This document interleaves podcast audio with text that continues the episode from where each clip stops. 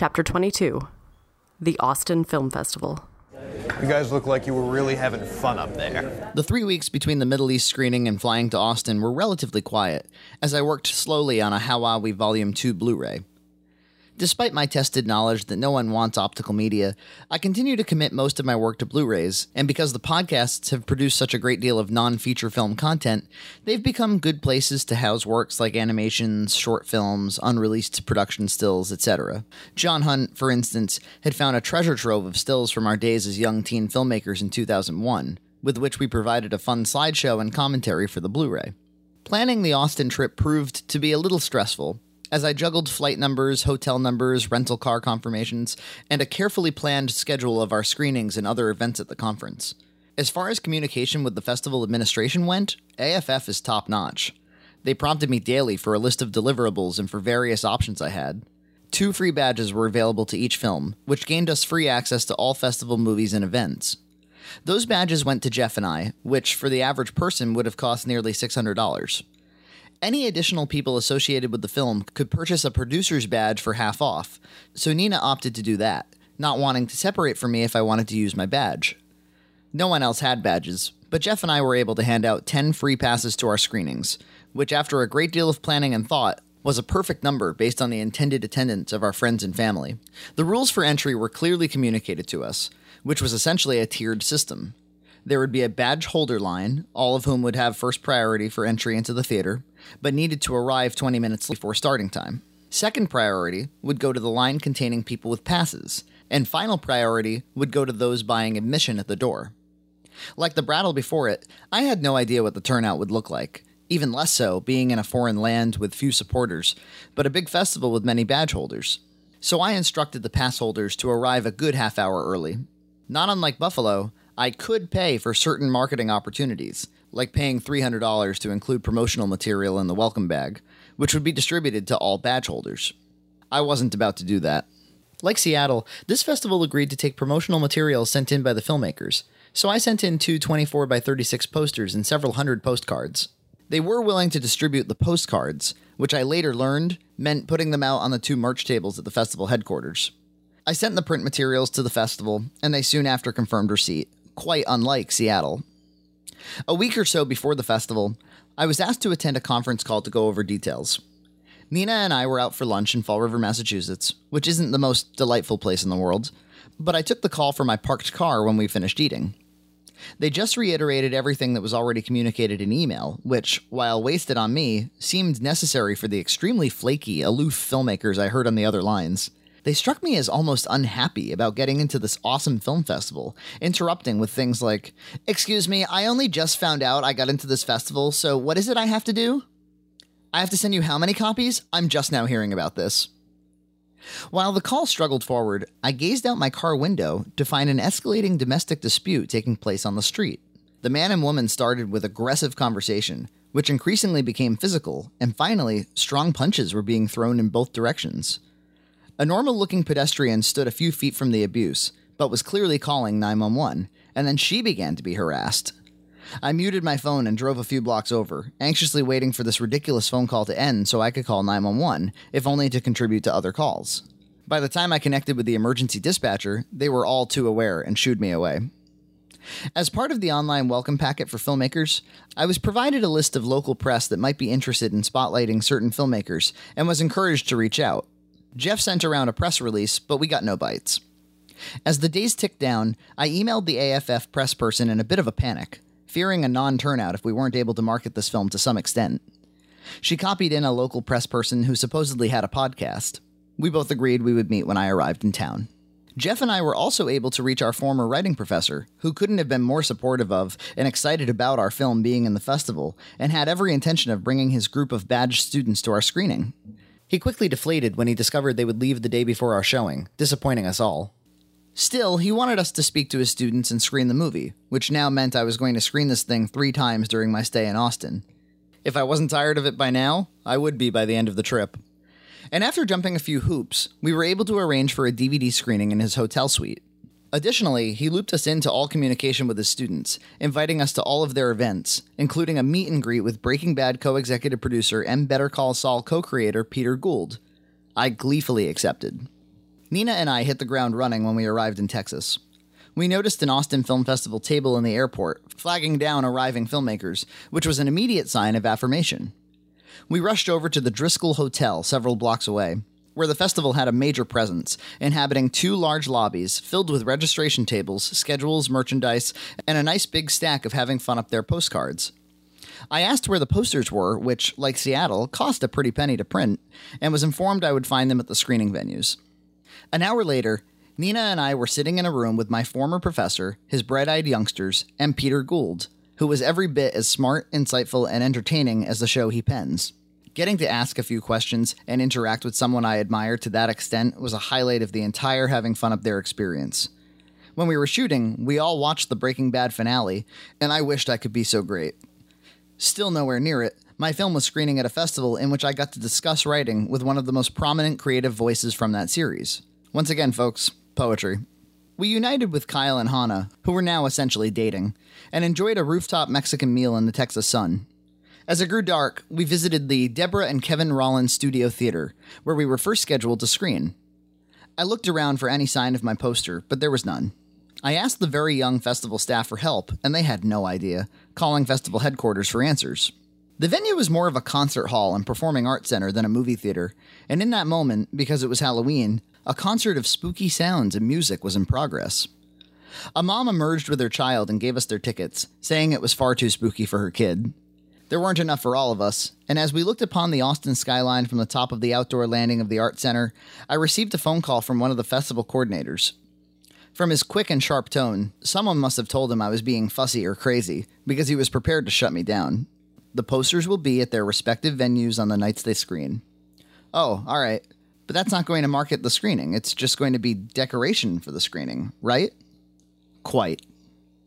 With a few more words, we were off the phone, and I forever learned my lesson. When a festival offers to hang your posters or distribute your postcards, don't bother with the posters. They're expensive and almost always mishandled. The postcards, on the other hand, are cheap and plentiful, and can be a useful tool in advertising your screening in stores and restaurants whose clientele might notice or care. Bottom line moving forward yes to postcards, no to posters. Early the next morning, Nina and I connected with Jeff and enjoyed some of the tastiest pancakes of my life from the Kerbey Lane Cafe on South Lamar. Peanut butter banana Nutella for me, the vegan special for Nina. Despite my carefully planned itinerary of festival seminars, we attended one an hour later and no others after that. It was a talk by the CEO and founder of crowdfunding distribution website Seed and Spark, the central theme being that successful crowdfunding doesn't only mean raising your goal money and cashing the check, but building a fan base that follows you through production and to distribution. Her suggested social media strategies were the same soul crushing stuff of my previous class, like how the only way to interest anyone in your content is to flatter them. But she emphasized the important point that DIY filmmakers need to embrace DIY distribution. It can't be, and won't be, left up to someone else. And despite my distaste for the whole thing, if I hadn't wrestled and experimented with the many distribution outlets available to me, we wouldn't be sitting in Austin, a day away from screening our film at one of the biggest festivals in the country. Speaking of our efforts to guerrilla market, there was a small cardboard diorama of a movie theater with the text Austin Film Festival above it, and I would later see it was featured in the video introduction to every movie in the schedule. We put a postcard on the screen of the little theater, spotlighting having fun up there as the premiere film of the festival. We checked back each day, and it was never taken down. We did our best to vacation and spend quality time between festival obligations. We went to a great bar slash video game arcade with Hannah's family, ate incredible barbecue at Ruby's, and saw their backyard pits, to Nina's disgust. Went to every record, comic, and video game store we could find, including an incredible one called Game Over Games on South Lamar, and littered postcards. My parents arrived the day after Nina and I and stayed at a Days Inn near our second venue, the Galaxy Highland. We picked them up and visited that theater, catching several dozen people in line to another movie. We worked it and encouraged them to come to our screening, postcards in tow. During this, Jeff attended the awards luncheon, of which only one person per film was invited, and they prefer it to be the writer. He noted that he sat awkwardly with others, not feeling particularly social, but creator of Mad Men Matthew Weiner was the speaker. The Comedy Vanguard Award winner was not us. It went to one of the other five people in the category. Later that day, Jeff visited the high school classroom of one of his Austin based friends and talked movie writing with them. From what I could tell, they were enamored, further evidenced by one of them buying a Blu ray off the website, expressing in an email that words cannot express my feelings for this film. I never expected this story about a musician in his late 30s to resonate with a high schooler, but when I was 17, I was already having artistic crises, so maybe it has that appeal. The morning of the first screening began with our hotel showing of the movie to our professor and his pupils. Only four students chose to attend, but the viewing was also attended by both our writing professor and a former instructor of mine. Very ironically, the one I described in Chapter 5, who was critical of my lazy run and gun shooting style for a student project. Despite the bad audio and hotel television picture, our teachers were very impressed and proud of us, and they made us promise we would come to one of their classes in the future to speak. While Jeff and I did that, Kyle and Hannah reported to the Rollins to improve the quality of the projection. They sent me a few cell phone pictures, and I was very impressed. The room, I could see, was huge. It would be a challenge to fill it. The AFF website published a schedule that festival attendees could sign up for on an event by event basis. The first screening of Having Fun Up There, a Sunday night at 9:30 p.m., promised 38 attendees, which I could live with. I wanted to lock in as many viewers as possible, of course, so I tried to connect with the podcaster I was pointed to previously. She was simply bizarre, telling me she had to cancel because her videographer wasn't available, and she only does her shows on YouTube so that they'll go viral. Having very little information about her actual fan base and the likelihood that she would be any help to the screening, I offered to shoot it and upload it ourselves. Enthusiastically, she agreed, saying that she wanted to help first time filmmakers like us because we were the dreamers of tomorrow. We would meet at 1 p.m. at the Driskill. I grabbed lunch with Nina, Kyle, Hannah, and Jeff and briefed them on how potentially strange and useless this press visit might prove. When 1 p.m. came, we didn't know where to find her in the hotel, so we hung out near the designated press room, where they have one of those nifty festival backdrops and photographers. When she found us, the others got a front row view of her eccentric and polite condescension. Decked out in a fluffy white blouse, she assumed that we had our hearts set on using the press room, so she blew past us, spoke to someone, and broke the great news to us. We're all going to wait another hour, and even though our interview won't be published or considered real press, she's going to offer us the real world experience of being interviewed by a real life interviewer. Somehow we agreed to this and wandered the streets for another hour, but not before I texted her a link to the trailer. Until then, she didn't even know the title of the film or the simplest synopsis. Now we were getting punchy. Hannah was especially irritated, wanting to get on with her day and spend time with her family. We were put off by her head in the clouds delusion and patronizing optimism, and since the interview would mean nothing, we were the only ones shooting it. We fantasized about answering in cold, stark, honest terms only. We laughed about how she kept using the term dreamers, and eventually linked it to the famous quote from This Is Spinal Tap. When asked if he couldn't play music, what would he do? Michael McKean's character answers, I'd Be a full time dreamer. We were all huge Spinal Tap fans, so this evolved into planning to answer all her questions exclusively in Spinal Tap quotes. Our plan was a huge success, as we fairly convincingly transitioned in and out of quotes, informing her that tonight we're going to rock it, that we now have too much perspective on the film. We've discovered we have a selective audience, the challenges of finding that fine line between clever and stupid, and how Hannah sits between Jeff and me as the lukewarm water.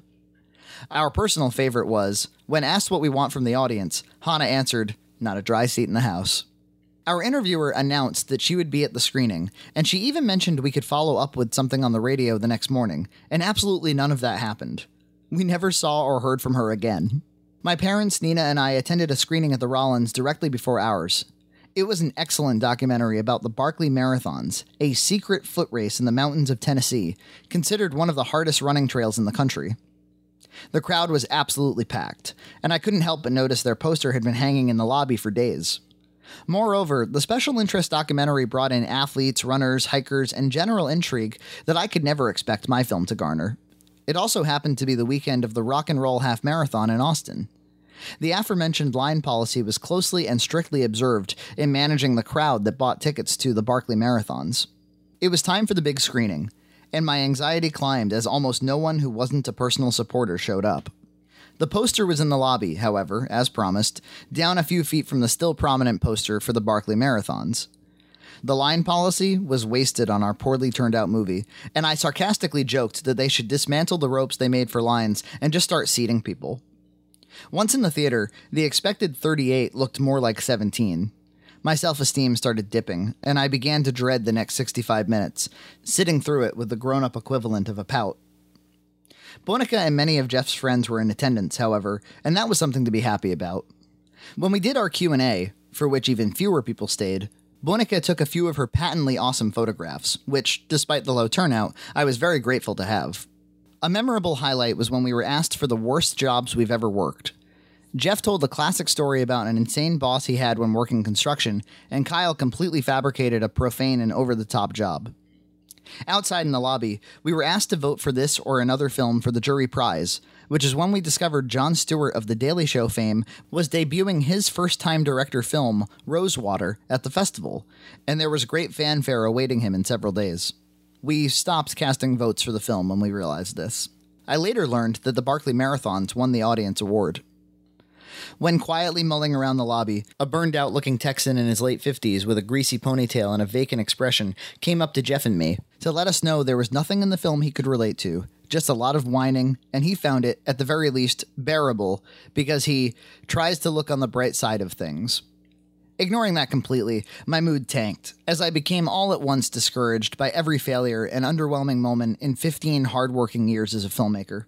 As I drove my parents back to the Days Inn, they didn't understand why I was so upset, and I quickly felt guilty for bringing them down when they had come all this way to be happy for their son. I lay awake in bed for hours and traded texts with Neil Murphy, a fellow filmmaker and friend I mentioned earlier, who has been a good and relatable ally when either of us are artistically discouraged. My depression was not so much due to the low turnout, but what it and other failures represented to me. Nina pointed out that if we want people to attend our screenings, we should give back and attend more festival showings, of which we had only attended one so far and had no other plans. As I thumbed through the program, almost every film was made by a celebrity, be it former SNL cast members, Al Pacino produced, or Jon Stewart himself. Even the Barkley Marathons was directed by the two head camera operators on Mad Men. And the fact is, that's how people vet whether or not they're going to see a film recognition. If it weren't, we wouldn't be in the franchise, reboot, prequel, sequel culture we find ourselves in, and admittedly, I'm sure I'm no better. On paper, would I have been likely to attend having fun up there? How do I know it's any good? Most films like it are bad, so why wouldn't this one be? Add to this the media saturation of YouTube, Netflix, paper download from iTunes and Amazon. Why would anyone take a chance on something they don't recognize? Even in the case of the Barkley Marathons, the audience was made up by athletes. Documentaries on Netflix are very well viewed, probably because there's a smaller likelihood that you'll be disappointed. There's no acting or writing, really, to get wrong. Over more Kerbey Lane pancakes the next morning, I dumped these feelings and more on Kyle and Hannah, kvetching about the amount of preparation that went into delivering materials and planning the trip, just to get a 17 person turnout as the return. I was genuinely discouraged to the point of wanting to give filmmaking a break for a while. Maybe a long while, like the Seattle debacle, I was reminded that making the art has to be enough was the message of the film, baked into a monologue that came out of my mouth. For that to have been the case, I must have believed that to some extent, but I genuinely wondered if the yield I get from these projects is worth the effort put in. Most days, it feels like Troy McClure's juicer advertisement, in which you dump a bag of oranges into a juicer and get one drop of output. Kyle and Hannah also assured me that they went out afterward and the entire city was dead. I had to believe screening late on a Sunday night was the real issue. The rest of the day was dedicated to vacationing as we visited the LBJ Museum, complete with creepy animatronic, and went swimming at Barton Springs. With that, Hannah and Kyle flew back to Boston. Tuesday would be our second screening. The morning was spent hunting down an awkward but delicious vegan bakery for Nina, which looked more like someone's house than a bakery, followed by one of the few festival events we actually took part in a meet and greet barbecue at Ruby's. I specifically wanted to go because it was hosted by Harrison, the original programmer who called me and accepted the film, and who I had to thank for being in the festival. We knocked back more delicious rubies and got on the road, this time to drive to Taylor, current home of Red Cow podcaster and copy editor Emily Brinkmeyer. We got in a fun and full day of picking up her adorable girls from school. Her oldest, nine years old, was Andy, who seemed kind of interested in her old Uncle Frankie's filmmaking and art. Despite the language and adult themes, we thought it might be a nice treat to take her to the movie. Her two younger sisters were devastated when Andy got to drive away with us, and they had to stay behind with Grandpa. But, as the oldest child in the family, Andy had borne some of the emotional brunt of her parents' divorce and being uprooted by a cross country move earlier in the year. She was due a big girl privilege. Andy got to join me for testing the projection, and I asked them to skip to a time code I assumed would have my picture on it. Suddenly, she was in a real life movie theater, and her friend Frankie was up on the big screen. We got her dinner nearby, where she pitched me an excellent sounding movie in which she stars about how she's so smart and gets these magical powers, wing powers to fly with dragon wings, red dragon wings, and can have a horn like a unicorn to lift stuff up and the power to turn invisible and also be a pony. I encouraged her to network with and flatter my writer later in the evening when he shows up. Emily, Andy, Nina, Jeff, and I all sat in the back row. To my shock, the audience turnout was decent. It wasn't a crammed house, but it definitely looked to be somewhere between 30 and 50. And besides us, there were no other supporters. Our other Austinite friends were unavailable, and our Massachusetts friends and family had already flown home. Andy sat next to me, and from what we gleaned afterward, didn't recognize any of the swear words in the movie. The Q&A this time was just Jeff and I, and it was more relaxed and conversational, and I handed out free DVDs and books to those who asked questions. They were more engaged, asking interesting questions like, What are the challenges of shopping around a 65 minute film? In case you're wondering, dear reader, my experience is that our runtime hardly mattered to festival programmers.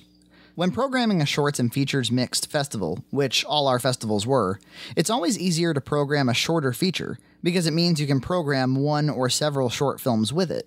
The longer a feature is, the better it has to be to justify its programming slot.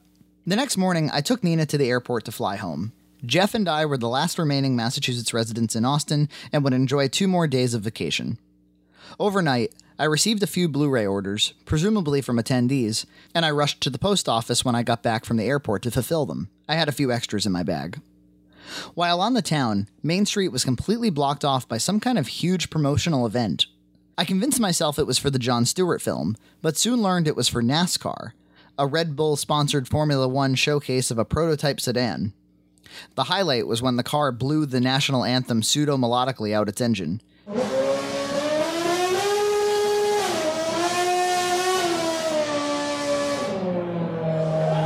Was the most genuine Texas moment during my stay.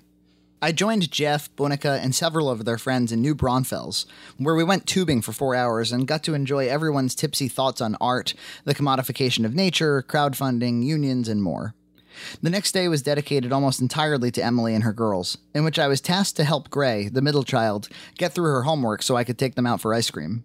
I tried to force her to read this book about a janitor and his dog who gets transported to an awesome island of birds, but then they escape and learn the value of home. Getting her to focus was a chore, but spending any time with those awesome girls is time well spent. I spent my final night with Bonica and her lovely girlfriend Laura. They fed me taco truck food as they told me the story of them meeting. They also took me to a skee ball bar where they play in a league and win regularly. Both following the shoot and following the trip, I was left craving more creative collaboration with Bonica. I too flew back to Boston, and that was that. On my connecting flight, I noticed a YouTube message from a filmmaker that I had encouraged several months prior. They mentioned that one of my cartoons inspired them to make stuff, and I told them to make sure to show me when they were done.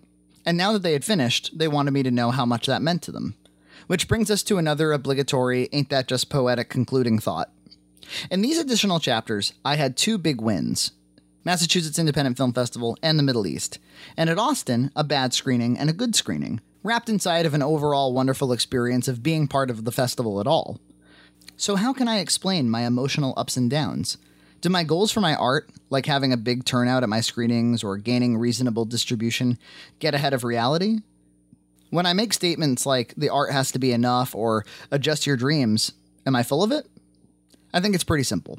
If you spend months training for one race and you end up running a poor race, whether by your own fault or due to circumstances, was the training completely wasted? Did you not get in shape, build community with fellow runners, and occupy your time with a positive goal and project? Are you now more likely to obtain your goal in a future race? The fact is, it would be false for me to say I make films with no expectations for their success. That success, as Rocky taught me so long ago, is defined any way I'd like, and in my case, I want interaction. I have a constant desire to express, and I want to be heard. When I feel like that communication is blocked or can't properly take place, I deflate. But man, it would be disingenuous to say this film was not heard, seen, felt, or experienced by anyone. It lived a full life, as full as I can expect. Some of my challenges are due to a saturation of media, as I mentioned previously. but I was so grateful this YouTuber reminded me that I encouraged him to not only make his art, but to also show it to me. For however much a saturated media culture disadvantages me, I balk at calls for more curation on places like YouTube. As much art as one can reasonably make in a lifetime is what I called for in Chapter 3, and I mean it. If that divides each one of our audiences into small fractions of slivers, so be it. It's more important that we all have outlets for our expression than anything else. Now, I find myself writing a cartoon per month for EJ Massa to animate, and we're having a blast. When I asked him what his goals are, he responded, To make as many things for the internet as I can, forever. If that could be my job, great. Good outlook, EJ. I mean it. I'll conclude with a blurb from this bizarre, what am I supposed to take away from that? Did he like it or didn't he? Review, having fun up there received from filminaustin.com. Austin Film Festival this year was really weak, but don't let that take away from what I'm about to say. Having fun up there was the best of the festival, and the best Q&A as well. I would like to call these guys the next great filmmakers, but they aren't, and that's okay. We need people to make the types of films that maybe a lot of people won't see. We need the truth in cinema, and this film was obviously made by a guy who doesn't want that happy ending. He wants to put the most honest look at art I've seen in a film. There is no happy ending, life just gets worse. I'm so glad we're so inspirational.